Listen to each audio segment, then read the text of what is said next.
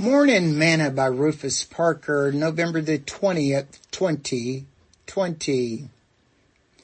Established in righteousness.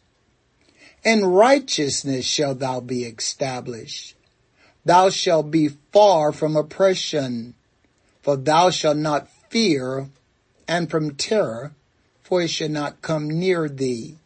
Isaiah chapter 54 verse 14. Today's morsel. Why do people think that they can do wrong and expect good to come from it? Don't they realize that God is a God of righteousness and that he desires his people to also be established in such? Solomon informs us, righteousness exalteth the nation, but sin is a reproach to any people. Proverbs chapter 14 verse 34. He further states, take away the wicked from before the king and his throne shall be established in righteousness. Proverbs chapter 25 verse 5.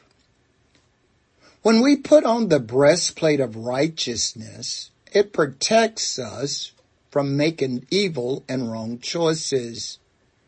When the church is established in righteousness, she becomes rooted and grounded in love, joy, and peace, and her children become rooted and grounded the same.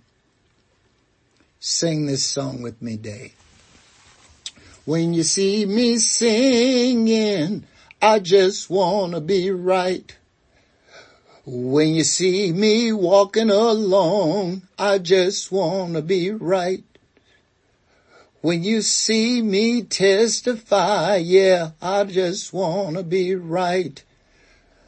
When you see me giving God the praise, I just wanna be right. Help me stay right, right. Oh, I just wanna be right. Thought for today a man shall not be established by wickedness, but the root of the righteous shall not be moved. Proverbs chapter 12 verse 3.